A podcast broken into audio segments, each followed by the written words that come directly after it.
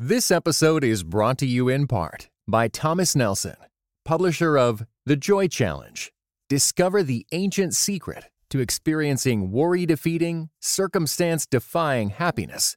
Written by pastor and best selling author Randy Frazee and is available everywhere audiobooks are sold. Welcome to the Table Podcast, where we discuss issues of God and culture, brought to you by Dallas Theological Seminary.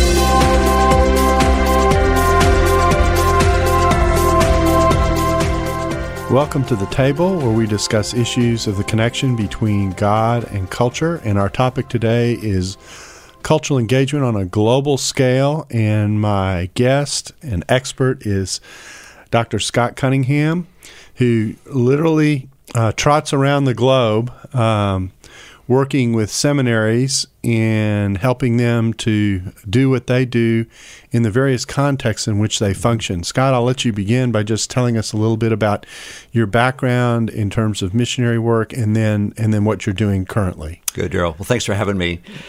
I don't claim to be an expert in this area, maybe some experience, and I'd be happy to share that with uh, you and uh, those who might be listening. But uh, my missionary career began about 30 years ago uh, in Africa, and we were attached to a seminary there in Nigeria where we had the privilege of of uh, shaping the skills and the lives of those who were going to serve the Nigerian church. Uh, we were there for 12 years, uh, had a wonderful uh, experience there, 12 wonderful years of uh, working with uh, Nigerian church leaders. For another dozen or so years after that, uh, we worked with an association called ACTE, and ACTE is the, associ- the Accrediting Council for Theological Education in Africa. That's why we call it ACTE, for sure. But but uh, that uh, opportunity gave me uh, the uh, privilege of building on the work I'd done in one seminary to work with seminaries across Africa. Now, how many seminaries were connected, more or less, uh, in, in Africa? We had 30 seminaries that were accredited, but probably another 70 or so that we had association with. Mm-hmm. So, uh, in various degrees of affiliation with them. Uh, and that allowed me the privilege of, of sort of building into theological education, leadership development across Africa. Now, for people who have no idea what accreditation is about, why don't you, uh, in as brief and as exciting a way as you can, explain yeah. what accreditation is? Yeah. Some schools, uh, or, or, most people here in the States, would be familiar with accreditation at the university level, for instance. Uh, they'd want to be sure that uh, if they're spending uh, time and money investing in their training, they, they want a school that's accredited. And accreditation in the U.S. means that the Department of Education or uh, uh, some association, a professional association, would accredit a seminary. Basically, say that it's offering education at an appropriate level for the degree that it's offering, and thus gives yeah. value to the degree that is conferred. Yeah, and it's actually accomplishing what it's setting out to accomplish. Mm-hmm. So, a school it's saying they're they're setting out to train uh, those who are going to be pastoring in churches in the U.S. Uh, are they actually accomplishing that? So you, you, you measure the and, and evaluate, assess the school relative to its mission or purpose. So not only are we talking about a degree, but we're talking about whether or not they're attaining the objectives of education that they set for themselves in terms of the preparation. Yeah, exactly. So it's those two those two ideas: the the idea of the mission of the school or the purpose of the school, and the idea of the academic level that's uh, being uh, being offered. Okay, now if I've done the math correctly, and if I'm remembering correctly, you've taken care of 24 of 30 years, so that leaves a remainder. Yeah, that's right. So, uh, and again, that time of accreditation, that that work with schools in Africa uh, was was a wonderful experience. Uh, our kids, we had three boys. They all grew up in uh, Nigeria mm-hmm. during those years, and then returned to the states. And there appeared to be a time in our lives, uh, my wife Beth and I, when we were thinking, you know, where's God going to leave us, uh, lead us to next? Mm-hmm. And uh, so, sort of laid the cards on the table and asked God to uh, direct us. And just about that time, an organization called Overseas Council approached us and asked us to work with them. And uh, and we thought, okay, this might be a, a door that God's opening. Uh, let's pray about this and explore it. Uh, and it was actually a wonderful opportunity. And that's the organization that I work with now, uh, Overseas Council, and have been for the past five years.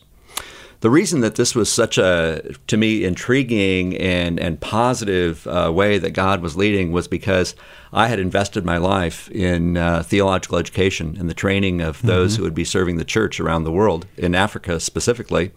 Overseas Council uh, does that around the world. Mm-hmm. Uh, that's their focus is leadership development. Uh, and so they partner with uh, around 80 different seminaries around the world. Uh, and as you said, helping them to become more effective, uh, helping them to uh, to make sure that their their mission, their purpose is uh, is appropriate for their context, and then helping them to to reach that purpose to accomplish what they've set out to do in terms of leadership development for the churches that they uh, serve in.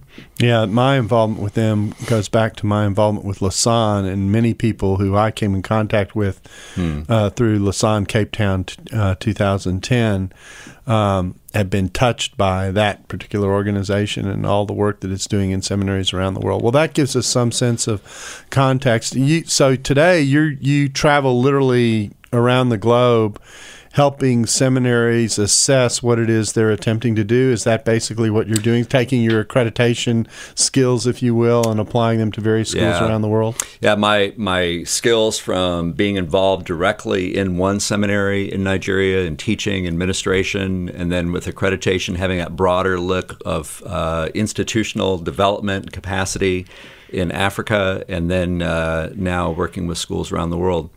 So, what I have the privilege of doing is gathering together the, the leadership teams of these different seminaries, the presidents and deans and board members, and, and talking about issues of uh, their mission and how to do that more effectively. Okay, now I imagine there aren't too many people. I can think of one, uh, Manfred Kohl, but uh, who have done the kind of global uh, swath that you've done with that kind of an uh, of an emphasis. Uh, so uh, you may have denied having expertise, but you certainly have a lot of experience that is. Um, in many ways, unique in thinking about what we're going to be talking about, which is cultural engagement on mm. a global level. So, as you look at seminaries globally, let's start off with this question how are seminaries globally, and it's one of these great generic universe questions, but I'll let you go wherever you want with it. How are seminaries in most of the rest of the world like and unlike seminaries here in the West, particularly in the States? Mm-hmm. It's a great question. I think I'll start with the like uh, mm-hmm. part. You know, uh, seminaries are sort of a unique kind of animal uh, in the sense that what they're doing is they've got one foot in the life of the church, and they have one foot in the life of, you might say, academia, mm-hmm. uh, in the life of, of schools or, or, the universities, higher education. Mm-hmm. And so there's sort of a hybrid uh, kind of institution.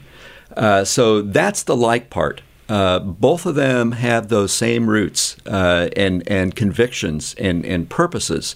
Uh, there's that side, which is serving the church uh, which which has the the whole reason of existence as being uh, serving the church through leadership development.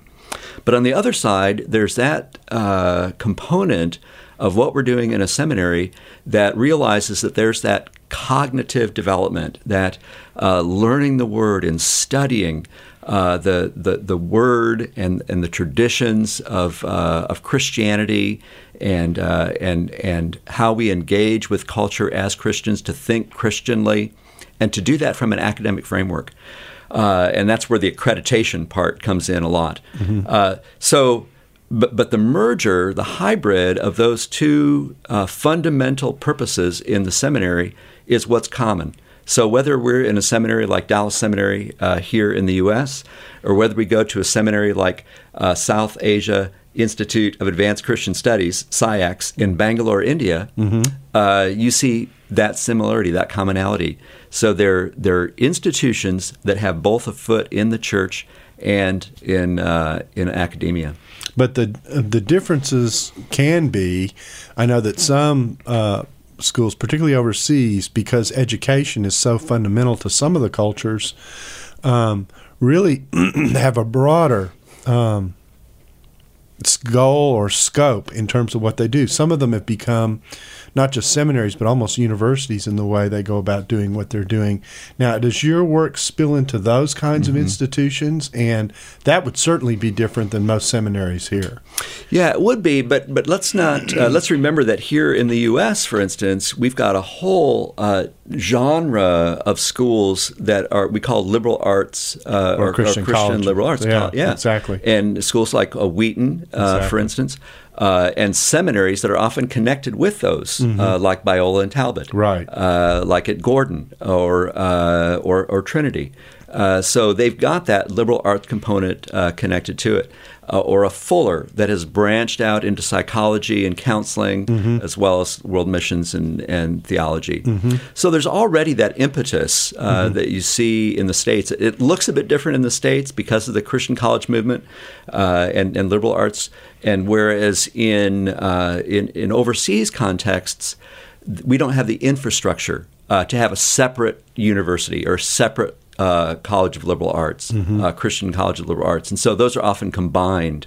Uh, and so what we see overseas, and this is happening in several places, primarily in Africa. Mm-hmm. And also in, in some parts in Asia, but primarily in Africa, where there's uh, the impetus to, to realize, with the realization that there's no opportunities uh, for Christians who want to develop in areas of social engagement mm-hmm. uh, in areas of, of government or, or even in uh, in just their their chosen field of, uh, of their career to get to learn those things from a Christian point of view. And so seminaries now are beginning to offer more and more uh, courses and programs uh, that we might here in the States think of as a Christian liberal arts uh, kind of track. So um, let's talk about that a little bit. What kinds of courses would be offered in those kinds of schools in those kinds of contexts that either you might see in a liberal arts situation or you even perhaps might not see in a liberal arts situation because of yeah. the nature of the context in which people are operating? Yeah, I think your last phrase is, is so important because of the nature of the context in which they're operating. So these schools – as as they reflect on their mission and as they're thinking about uh, what's the best way to form Christian leaders for the churches that we serve, they often realize that it's not simply the uh, the pastors and, and evangelists and church planters that are needed by the church. But the church also needs people who are going to be engaged in the society in whatever career, whether they're going to be teachers, whether they're going to be doctors or lawyers, uh, whether they're going to be businessmen. Uh, and how then can that school prepare those Christians also to live and, and think Christianly? Uh, and so they are branching into those areas. Now, you asked for specific areas, and, and that would depend a lot on the context. Uh, there are some exciting programs, for instance, in the Democratic Republic of Congo, mm-hmm. uh, which, as you know, has experienced uh, uh a tremendous conflict in that eastern part, the Great Lakes uh, region, uh, and, and led to a lot of, of poverty, for instance.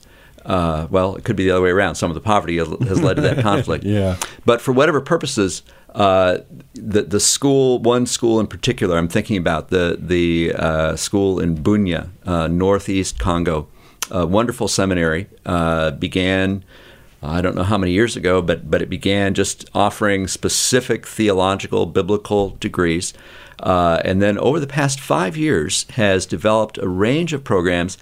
One of those is in agriculture and community development. Hmm. You think, yeah, okay, yeah, right. Oh, I, am not quite sure. You haven't offered that at there. Dallas. That's right. uh, but what's happening is they're simply responding to that con- contextual need, and with a recognition that that these uh, uh, churches that they serve have a desperate need for simply learning how to do how, how to take care of those basic economic needs as in agriculture. So they develop a, a fishery program, an agriculture program uh, there at the seminary and it's it, it's not it's it's integrated in the sense that they're learning that from a Christian point of view. Uh, but obviously, it requires other skills uh, on the part of teachers, other programs. So they're fishers of fish and fishers of they are exactly. That's the connection.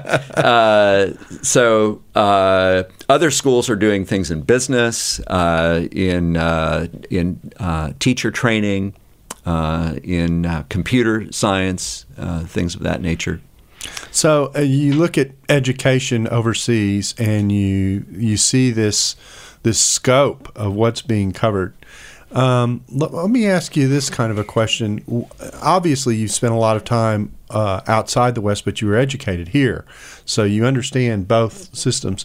What do you see happening overseas that you don't see happening here that you find um, interesting or intriguing? Something that that we might learn from in terms of how uh, seminary education is taking place overseas and the way they're engaging is taking place. Yeah, that's a, that's a great question. Also.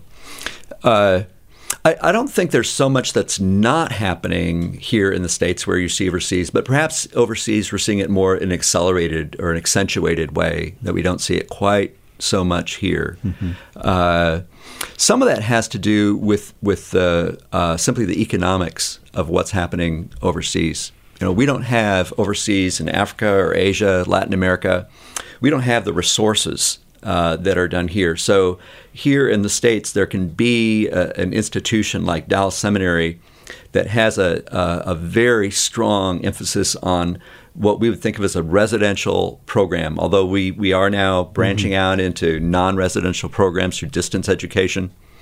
Uh, and and it's it's sustainable in that sense. Uh, the the school is sustainable as an economic uh, force, as a uh, in terms of its mission and purpose. Uh, that's an effective, uh, viable purpose that we accomplish here. And there's a lot of seminaries like that here in the states.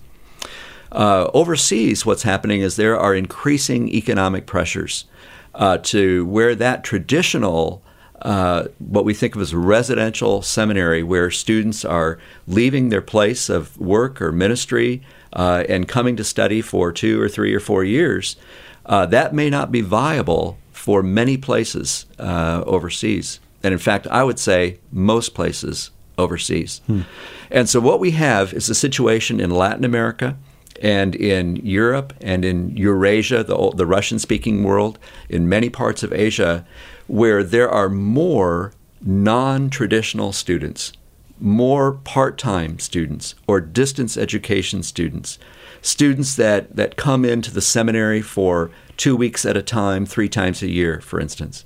Uh, students that are studying in extension sites, students that are studying through distance education. In fact, I can only think of one or two seminaries, evangelical seminaries in Latin America, where there are more traditional students than non traditional. This episode is brought to you by the Truce Podcast. I'm sure you've been there. You're at an event, a dinner, a small group, and someone says something like, If you're a Christian, you have to vote Republican. Huh. That raises an interesting question. How did evangelicals like me get to the place where we just assumed we'd all vote one way? This season on the Truce podcast, we're diving deep into the complexity of the 1970s and 80s to understand how evangelicals tied themselves to the Republican Party. It's a story that involves murder, corruption, redemption, and our need to be heard. I'll be talking with celebrated historians like Rick Perlstein, Pulitzer Prize winners Frances FitzGerald and Jesse Eisinger, and some of the best guests I've ever had. Truce is the show that uses journalistic tools to look inside the Christian church. We press pause on the culture wars in order to explore how we got here and how we can do better. Subscribe to Truce anywhere you get podcasts or listen at trucepodcast.com.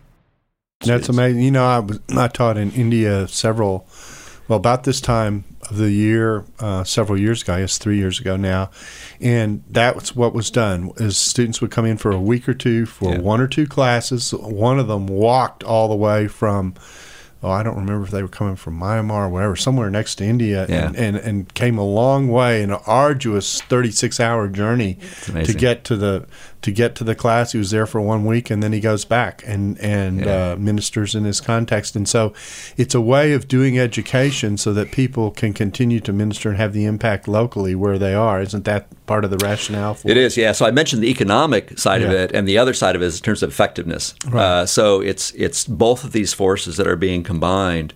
Uh, so that uh, they're not leaving their ministry. They're not being simply prepared for ministry. They're being prepared in ministry. Mm-hmm. Uh, and so they can come for two weeks at a time, for instance. Uh, they can do distance education. They can study where they are in extension sites and so forth.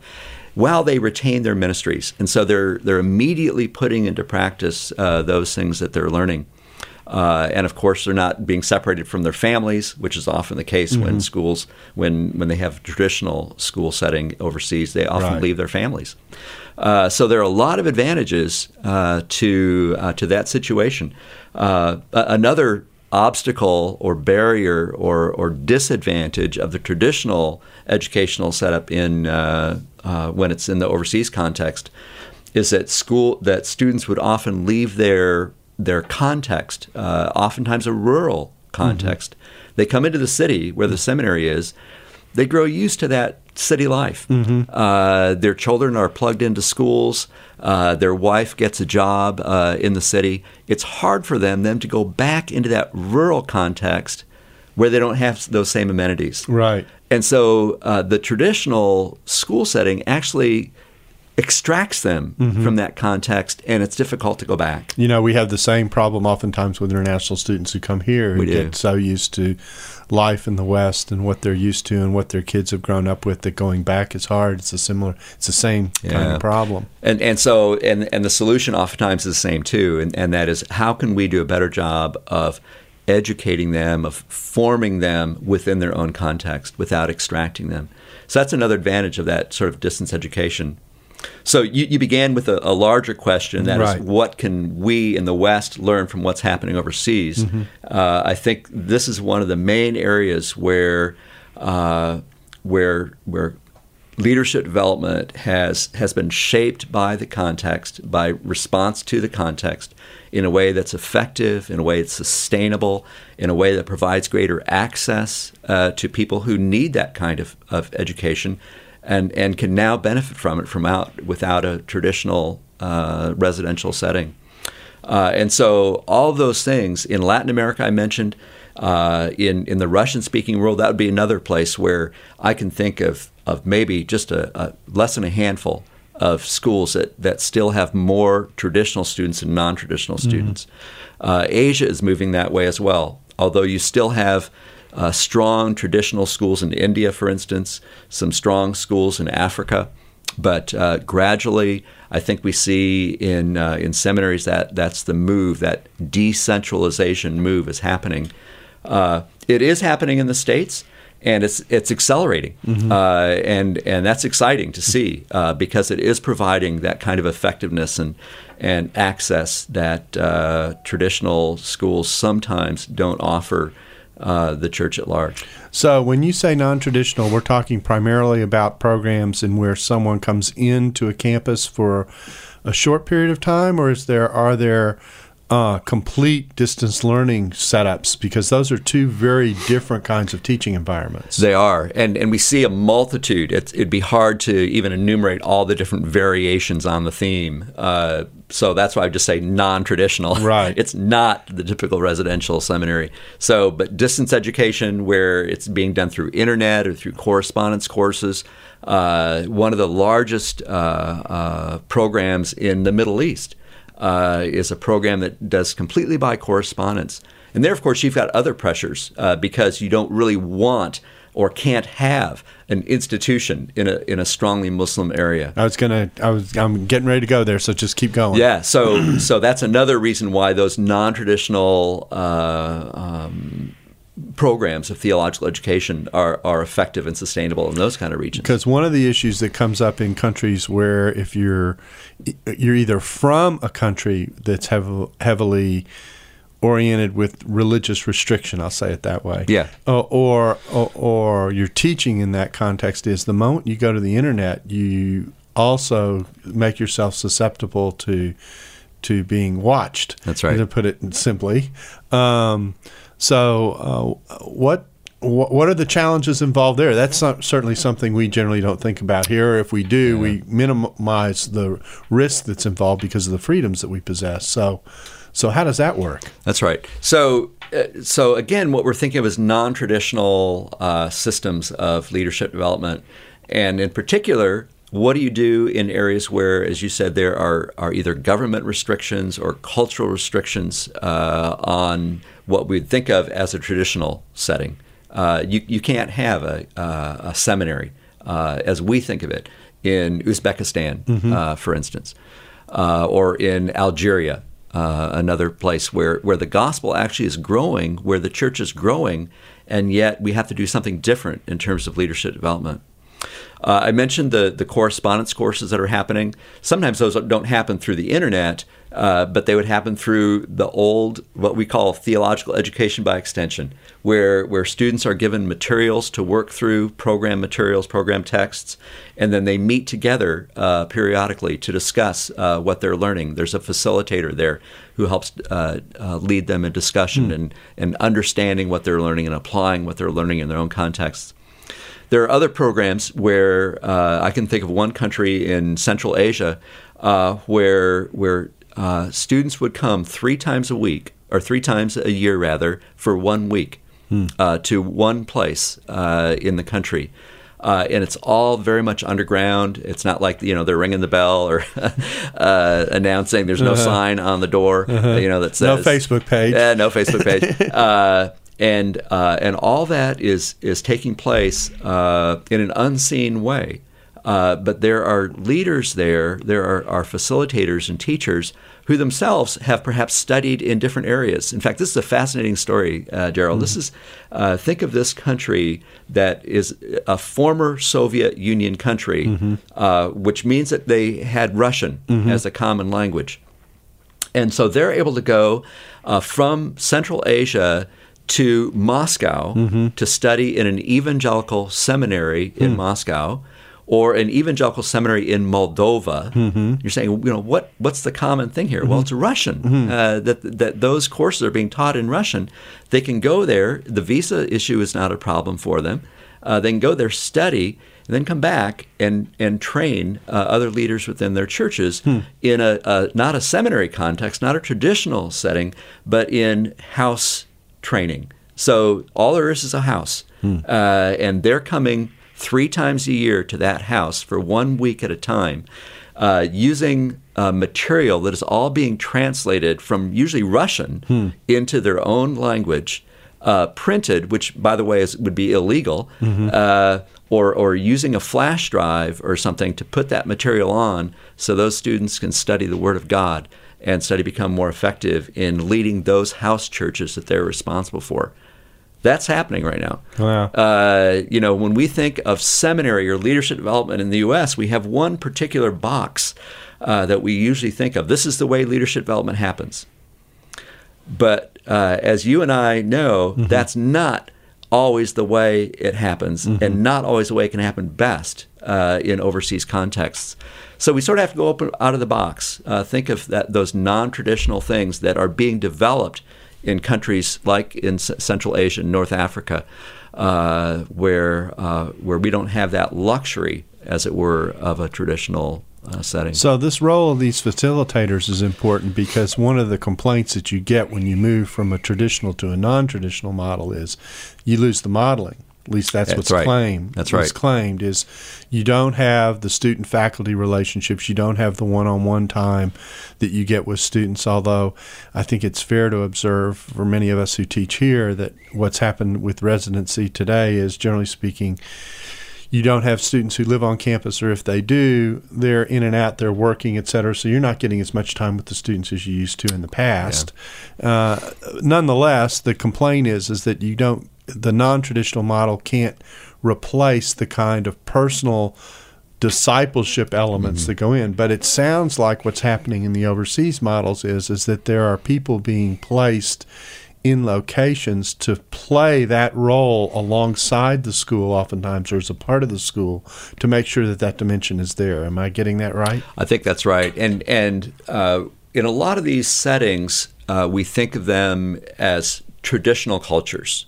Uh, rather than modern or postmodern, more traditional cultures, in which that face-to-face time, those relationships are so vital. Uh, you know, and, and we could talk about the difference between a more traditional culture and, and a, a culture more uh, what we think of here in the U.S. or in the West. Uh, but but church leaders recognize that they're not going to be able to grow as believers without that that constant interaction, that mm-hmm. relationship, as you mm-hmm. said, the modeling and the mm-hmm. mentoring and the discipleship, uh, so that even though you might have Skype, for instance, and and, and see each other over the internet and talk with each other over the internet, there's there's nothing that compares uh, to those vital relationships that only happen on that one-on-one face-to-face level. And so I think that they're developing programs where that is a component, even if it's only for several times a year. Uh, that there's still that essential component of that face-to-face time that provides that modeling and mentoring. Um, it, it's certainly hard. It's difficult. Uh, e- even gathering together as a church to worship every week is difficult in some settings. Uh, but but that's the desire. That's their ideal, and that's what they're moving. Uh, that's the kind of thing they're doing. Well, let, let's transition here a little bit because we've talked a little bit about leadership development, what's going on in seminaries around the world. I want to do that, but I also want to talk about issues that relate directly to cultural engagement. When you, and of course, you live here now, so you understand and have grew up here, so you understand life in the West.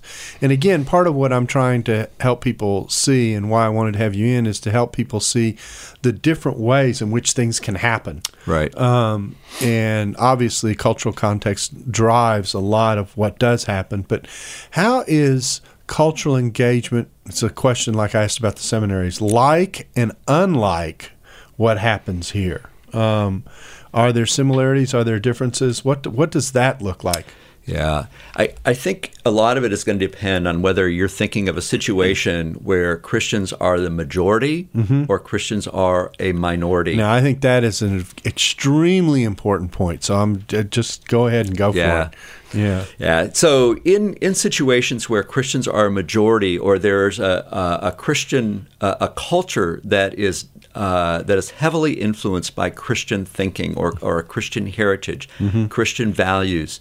And we think of the West uh, primarily as being that. So even though you may not say in, in Europe, for instance, that you've got a, a strong Christian majority, uh, there is that that Christian heritage, uh, and uh, and certainly, of course, in North America. And again, you might dispute uh, whether evangelical Christians, for instance, you know what their numbers are, the proportion are, uh, but certainly there's that Christian influence within the society. That situation is contrasted with situations, for instance, in India, uh, where the, the Christian population is small in number. There's a Hindu culture. It's not a strong Christian culture. And, and the, the way that the church perceives itself and the way that the church perceives how it engages with the culture around it would be very different, I think. Uh, now, there are going to be some commonalities, and so we can talk about the similarities and the differences.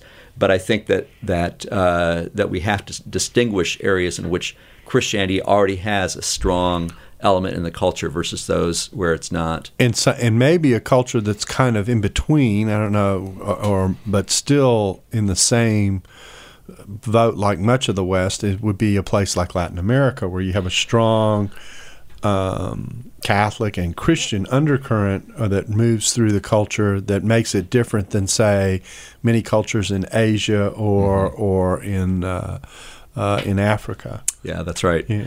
Now, what's the African situation like when it comes to this question in terms of Christian versus non-Christian influence? What goes on there? Yeah, it's going to be different within each country. Right. Again, uh, thinking along the same criteria, but North Africa, which of course is more Muslim, is going to be different than a, a, a South African country, for instance, or, or West Africa, where there's a stronger Christian influence and has been for the past oh, 50 years probably. Join us next week for part two of the Table Podcast. Dallas Theological Seminary. Teach truth, love well.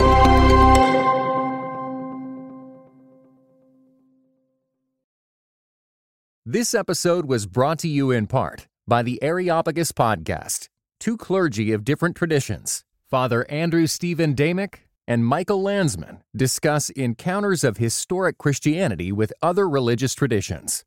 How do we engage with those who believe differently? Listen wherever you get your podcasts.